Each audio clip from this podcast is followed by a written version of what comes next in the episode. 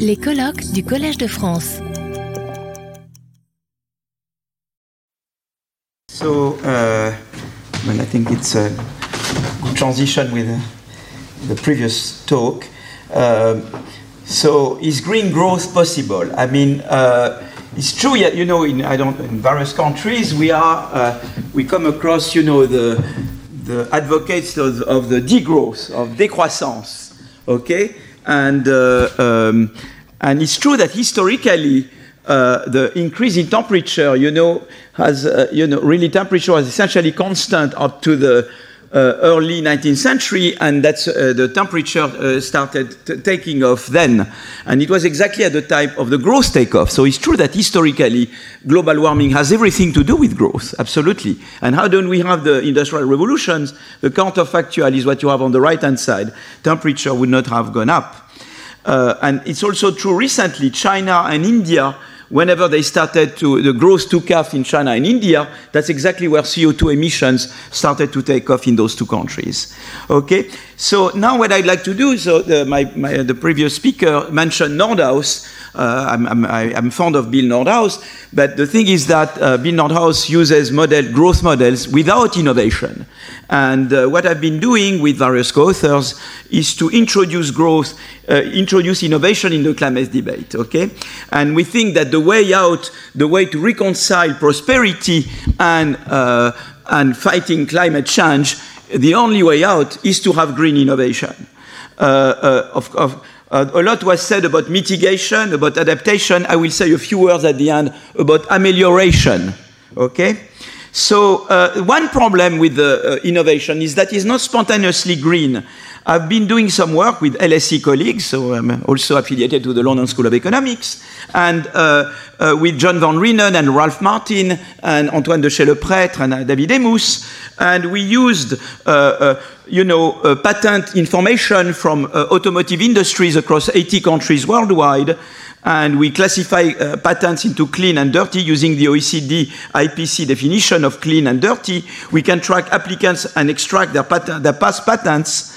And what you see is that, in fact, here, the propensity to innovate clean, which is on the, I have a pointer, the propensity to innovate clean, alors it depends, that's what I want to attract attention. If you have a stock of clean innovation, if you innovated clean in the past, you are much more prone to innovate clean today. If you have innovated a lot of dirty in the past, you are much more prone to innovate dirty. So you tend to continue spontaneously doing what you used to do. So firms do not spontaneously innovate in the green technology. If they keep their bad habits. So that means the bad news is that past dependence implies that under laissez-faire, the economy may get stuck with dirty technologies. But the good news is that government and also the civil society, I will argue, can avoid environmental disaster by redirecting innovation towards clean technologies. And that's what it's all about. How you redirect firms' innovation towards clean technologies. So one implication of the past dependence is that creative destruction, I mean entry of new firms help. Why? Because new firms, they are not subject to the past dependence. They don't have the bad habits. So already to favor new firms, anything that can favor creative destruction, entry of new firms, is good for the environment in itself. And I will get back to that when I talk about finance. Okay? The second point is that you want to act now. You know, there was a big debate between Nordhaus and Nick Stern, and they disagreed about discount rates. Nordhaus would put more weight on current generations, and Nordhaus would say, well, don't act progressively because otherwise you hit current generations. Nick Stern would put more weight on future generations, would say, act right now because otherwise you sacrifice the future generations. But the main debate, the main disagreement between Nick and Nordhaus, with the Stern report and Nordhaus, was on the discount rate. What is the right discount rate? With this innovation, it's very much, even with the Nordhaus discount rate, I want to innovate now. Why? Because if I don't innovate now, Firms spontaneously will continue to innovate dirty. The gap between dirty and clean technology will widen up, and it will be more costly tomorrow to intervene and restore firms' incentives towards clean technology. It's like the dentist. If you have a cavity and you wait to go to the dentist, more drilling will be required. It's exactly the same syndrome. Even with the Nordhaus discount rate, you want to act right away when you factor in innovation. Okay, that's exactly what I said on this slide.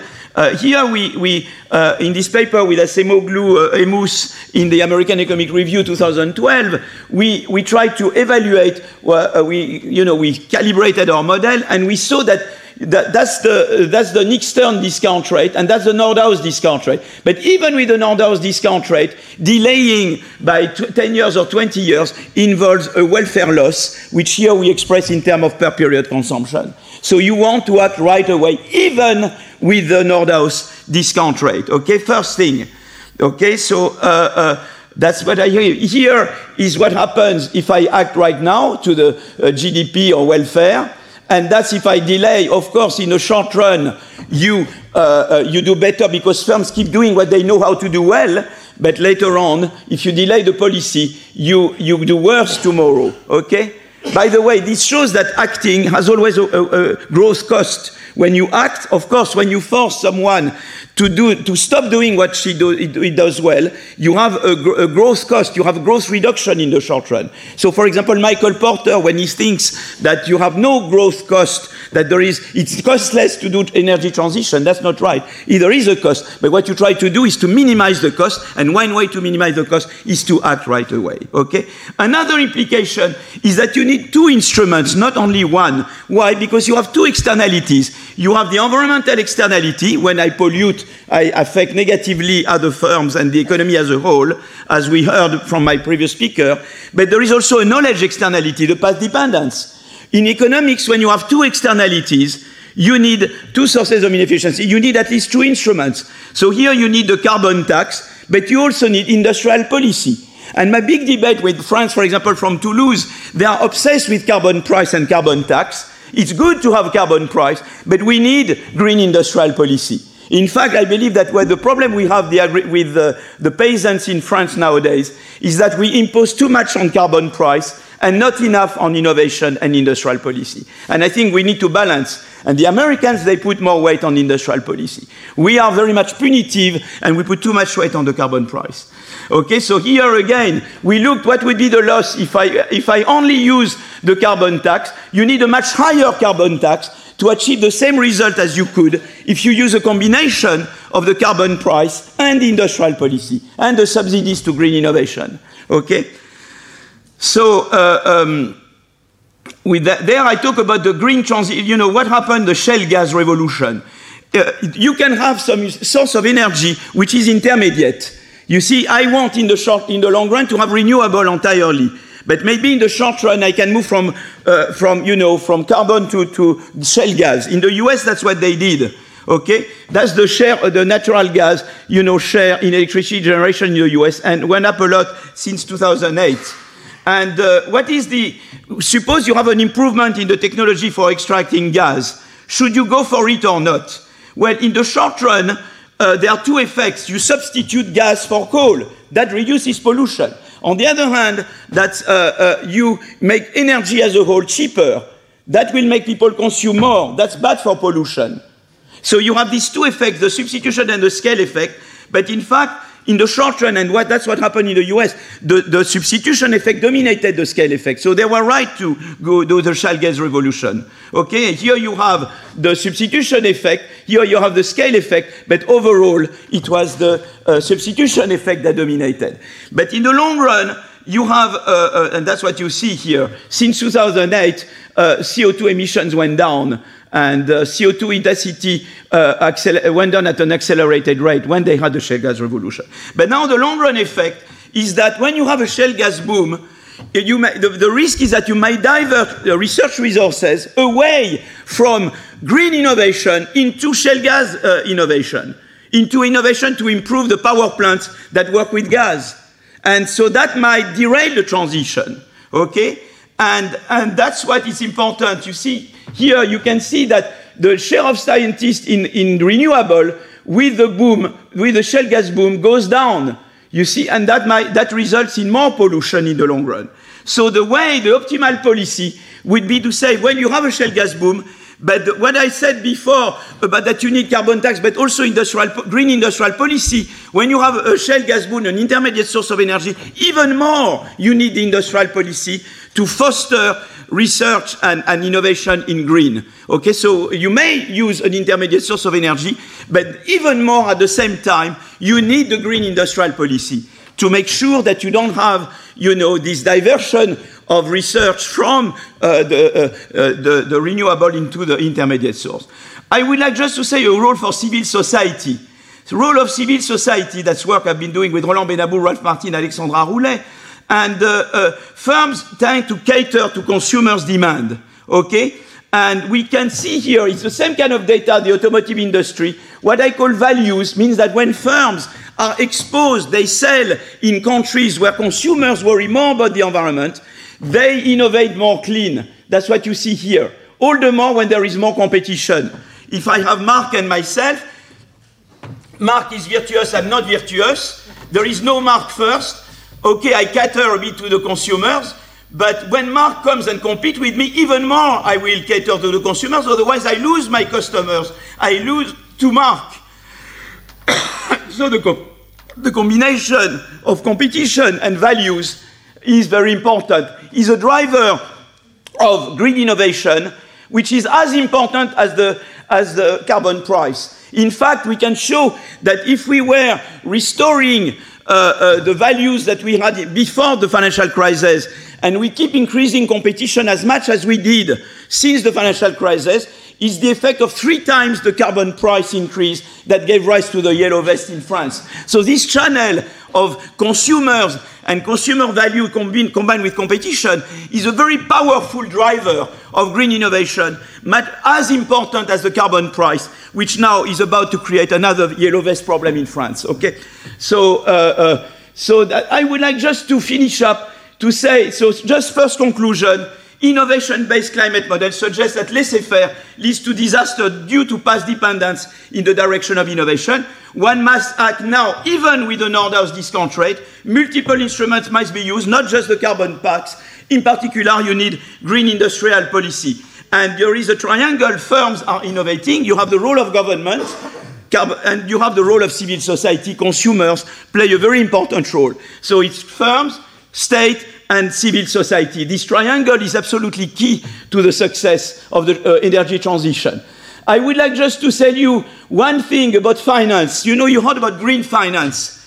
The thing is, in a nutshell, I told you that it is really young firms that lead the transition. Why? Because young firms are not subject to the past dependence. So anything you might do to the credit market to make it harder for small firms to access finance will delay the transition.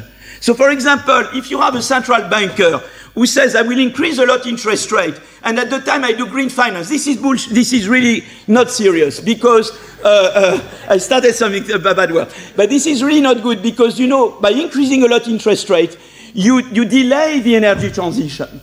You see, because you make it more costly for small firms to access finance, to finance their energy thing. And here we look at the effect of a credit crunch in Germany on patents. It had a negative effect on green patents, particularly in young firms, in young and small firms. And so it's very important that raising interest rate too much can slow down the transition. I don't say that when you have inflation you should not raise interest rate, but you need a mixture of interest rate policy and industrial policy, demand side and supply side, not just increase interest rate too much, because then you derail the energy transition. So you have to rethink macro policy when in the face of energy transition. You have to factor in energy transition in the design of macro policy, okay? And finally, I would like to talk about Europe, just a few words. You know, in the US, they did the IRA. China also invests. Europe, the problem we have is that Germany is great, but they are obsessed by the hyperinflation they had in the 1930s. They still live under the obsession of the hyperinflation in the 1930s. Whenever you say, let's borrow, let debt and everything, they are against. And I think it's very important that we should have EU borrowing, like we had during COVID, for the purpose of green transition. They have an IRA in the US, we should have an IRA in Europe. Financed with EU borrowing. That's what Draghi proposes. And they have a DARPA energy in the US. We should have a DARPA energy in Europe, including the UK. I think it's very important to have the UK with us. Okay, so that, I think, is a very important thing. And we should also reform Maastricht. We should not treat green innovation investment like other types of spending. We should not take competition policy as a pretext for having no sectoral state aid.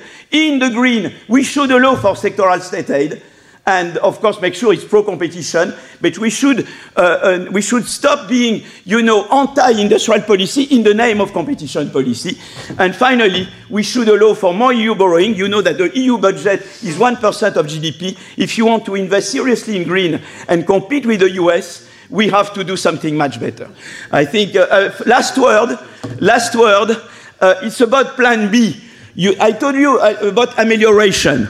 In the Harvard Economics Physics Department, they work a lot on geoengineering. I know that when I say that, some people say, no, don't mention it, because there are moral hazard effects.